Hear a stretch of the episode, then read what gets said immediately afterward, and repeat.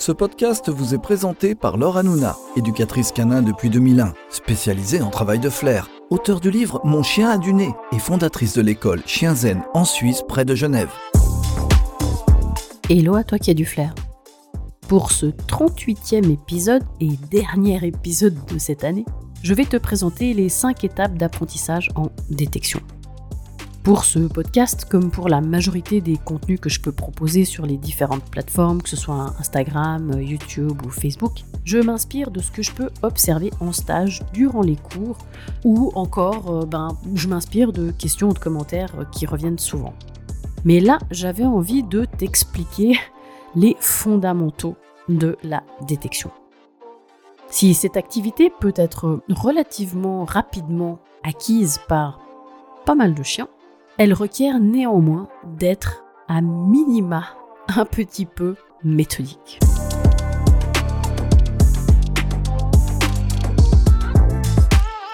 Alors, quand je te dis euh, les cinq étapes, en réalité, il y en a six. Mais la première étape, ça va être euh, ce que j'appelle l'étape zéro. Cette étape zéro, c'est poser les bases. J'en ai, parlé en fait euh, dans l'épisode précédent donc si tu l'as pas encore écouté, je t'invite à le faire. Je parlais des fondamentaux, de la base, des fondations. Et ça, ça va être ben, ce qu'on appelle les jeux de recherche ou hunting games. Je ne vais pas rentrer dans les détails parce que je les ai déjà passablement abordés. Et le deuxième élément qu'on va mettre en place dans cette étape zéro, c'est le marqueur. Qu'est-ce qu'un marqueur? Ça va être un son alors ça peut être un clic si tu utilises le clicker, mais tu peux aussi utiliser des sons comme ou bien yes, ou bien oui, ou encore bravo. Mais il faut que ce son soit constant, tout le temps le même. Et tu peux pas dire une fois euh, oui, puis une fois oui, et une fois ouais, ça ça joue pas. Il faut vraiment que ce soit tout le temps le même son. De la même manière que si tu utilises je t'invite à t'entraîner pour que réellement ce soit tout le temps le même son. Donc, on va mettre en place ce marqueur qui va signifier au chien que ce qu'il a fait, c'est juste, c'est correct. Pour mettre en place ce marqueur, on va simplement exécuter le son, puis immédiatement renforcer, soit avec de la nourriture, soit avec le jouet préféré de ton chien si tu travailles avec le jouet. On va le faire peut-être sur un exercice qu'il connaît, comme peut-être un exercice euh, d'obéissance que tu as déjà mis en place.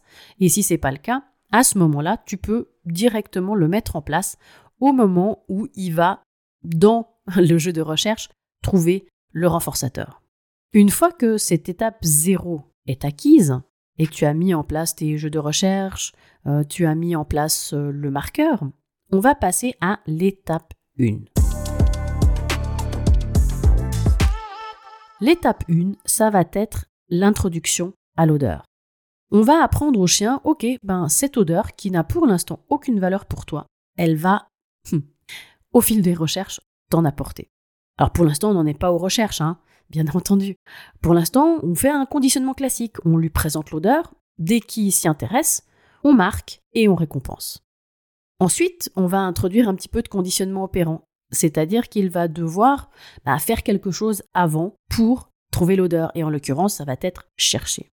Et le troisième aspect de cette étape 1, ça va être de travailler la désignation. On va travailler euh, ces choses relativement euh, séparément. On peut par exemple d'un côté travailler un petit peu la désignation avec différents exercices et d'un autre côté introduire l'odeur. Parce que, ben, attention, l'introduction à l'odeur, il n'y a pas besoin de la faire 50 fois. Tu le fais une fois, peut-être deux si vraiment ça t'amuse. Mais en réalité, les chiens ont une capacité à acquérir euh, les odeurs très très rapidement.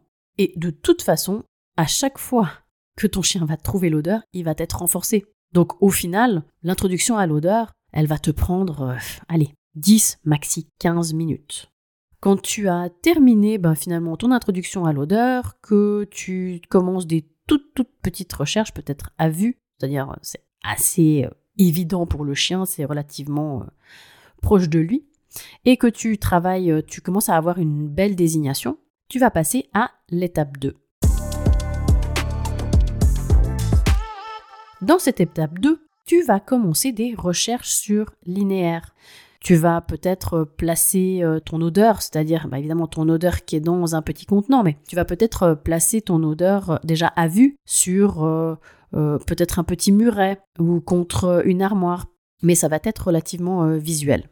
À côté de ça, tu vas aussi peut-être travailler la discrimination d'odeur. Par exemple, tu pourras placer ton odeur dans des contenants qui sont identiques. Du coup, la différence entre, par exemple, deux contenants exactement identiques, c'est l'odeur. Ton chien va devoir dire, OK, là, il n'y a rien, là, il y a quelque chose, et ce quelque chose, c'est ce qui est pertinent pour m'amener mon renforçateur. Une fois qu'il arrive à le faire sur deux contenants, tu peux en ajouter un troisième, puis un quatrième, un cinquième, etc. et progresser comme ça. Assez rapidement, et peut-être déjà à ce stade, si ça fonctionne bien pour ton chien qui recherche bien sur des linéaires, tu peux déjà introduire les recherches à vide. C'est-à-dire que parfois, il n'y aura rien. Peut-être que dans tes boîtes, bah, il n'y a pas d'odeur. Et ça, ton chien, il va devoir apprendre à le gérer. L'avantage de faire ça relativement tôt, c'est qu'il ne va pas s'habituer à ce qu'il y ait systématiquement quelque chose et que, au moment où ça va devenir difficile, qu'il ne soit pas tenté de faire une fausse désignation ou de frustrer. Parce que pour lui, le fait qu'il n'y ait rien, bah, ok, ça arrive. Étape numéro 3. Encore une fois, une fois que ton étape 2 fonctionne bien, que la plupart des apprentissages sont acquis, tu vas pouvoir passer à cette fameuse étape 3 et commencer à faire des recherches en intérieur, par exemple. Tu vas placer euh, tes odeurs sur du mobilier, des tiroirs. Peut-être tu vas commencer à mettre euh, au fond d'un tiroir, c'est-à-dire que ça va devenir de plus en plus inaccessible. Et pour ça, on est clair que dans l'étape 2, ton chien a acquis le fait de chercher sur des odeurs qui sont complètement cachées. Dans ces recherches intérieures, où tu caches euh, bah, sur du mobilier, des tiroirs, des objets usuels, tu devrais pouvoir idéalement introduire les recherches en aveugle. Je te le rappelle, une recherche en aveugle, ça veut dire que tu ne sais pas où se trouvent là ou les odeurs. Ça veut dire que, ben, par conséquent, il va falloir que tu demandes à quelqu'un de le faire. Il va falloir que tu demandes à quelqu'un de cacher pour toi. Quand on fait les recherches sur des contenants et qu'on veut faire des recherches en aveugle et qu'on est tout seul, il y a un moyen assez simple. C'est jouer un petit peu au jeu du bento. C'est-à-dire que comme tes contenants, ils sont tous identiques, l'odeur, tu n'as pas vraiment d'indice pour savoir où c'est.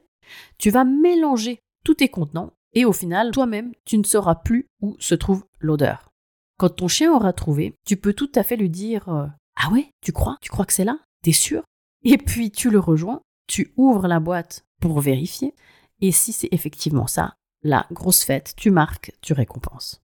Et ça, les chiens, ils sont tout à fait capables de s'y habituer. S'ils peuvent être un petit peu surpris la première fois, à terme, ils vont dire Ah ouais, ok, d'accord, elle veut d'abord vérifier ou elle fait son truc, euh, et puis ils, savent patienter pour être récompensés. Et ça, c'est une excellente technique pour faire des recherches à vide sur contenant. Bien évidemment, en intérieur, ça va être beaucoup plus compliqué. Enfin, quand je dis en intérieur, c'est-à-dire dans un milieu, par exemple dans une pièce, dans une chambre à coucher, dans un salon, parce que tu peux pas mélanger les meubles. Et même si tu le faisais, eh ben si tu sais que tu as placé ça sur telle commode, tu vas forcément la reconnaître. Passons à l'étape 4. Tu vas gentiment commencer les recherches extérieures. C'est-à-dire que là, on va commencer à avoir l'introduction de distracteurs environnementaux, peut-être d'autres odeurs qui sont relativement intéressantes pour les chiens, comme par exemple d'autres odeurs de chiens, des odeurs de rongeurs, euh, de chats. Euh, il y aura peut-être des stimulations visuelles. Et ça, ça peut parfois euh, être un challenge pour certains chiens. En plus de tes recherches extérieures, tu vas peut-être commencer tes recherches sur véhicules. Ton chien va petit à petit apprendre à chercher sur un vélo, une voiture, un tracteur, un camion, bref, un truc qui roule. Et là, on va au final s'approcher de ce qu'on appelle les recherches réelles. Parce que, ben, si ton terrain de jeu, c'est une euh, grande zone avec peut-être pas mal de distracteurs, qu'en plus tu ne sais pas où est l'odeur? Eh ben, ça ressemble grandement à ce que les professionnels affrontent chaque jour. Et le dernier point dans l'étape 4, ça va être de varier les lieux. Parce qu'on veut que le chien généralise. On veut qu'il se rende compte que bah, ça, on peut le faire dans une gare, euh, dans une zone industrielle, euh, dans un centre commercial, euh, qu'on va le faire sur des véhicules, dans des parkings, que sais-je. Sur la place du village, il y a vraiment, vraiment plein, plein de possibilités pour varier les lieux. Et là, tu vas pouvoir choisir des lieux, que ce soit en intérieur ou en extérieur. Et la cinquième et dernière étape, c'est l'étape ultime, on va dire, la cerise sur le gâteau peut-être, euh, c'est les recherches en double aveugle. Pour rappel, les recherches en double aveugle sont les recherches pour lesquelles personne ne connaît l'emplacement de la cache. Ça veut dire que, comme en aveugle, tu vas demander à quelqu'un de te placer une ou plusieurs odeurs, et contrairement à la recherche en aveugle où cette personne t'accompagne peut-être, là, elle doit disparaître. C'est-à-dire qu'elle ne doit pas être présente sur les lieux au moment où tu effectues ta recherche.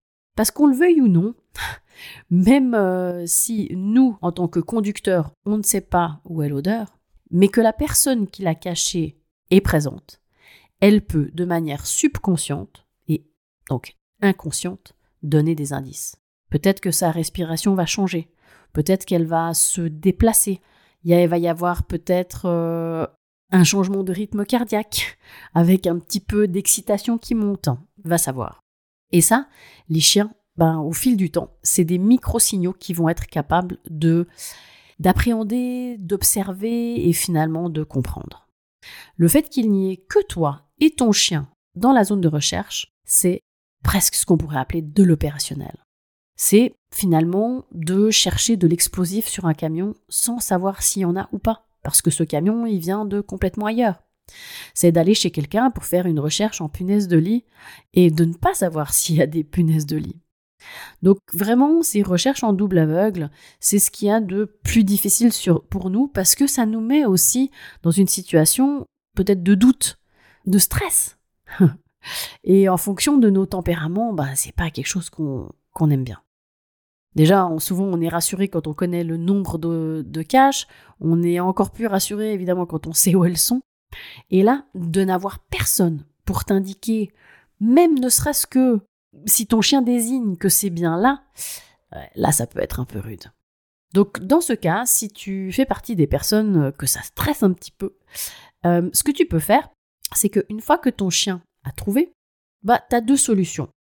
Comme ta personne pour valider, euh, soit tu dis ok, je lui fais confiance, je renforce, quitte à renforcer une fausse désignation, mais si ça n'arrive qu'une fois, c'est pas bien grave.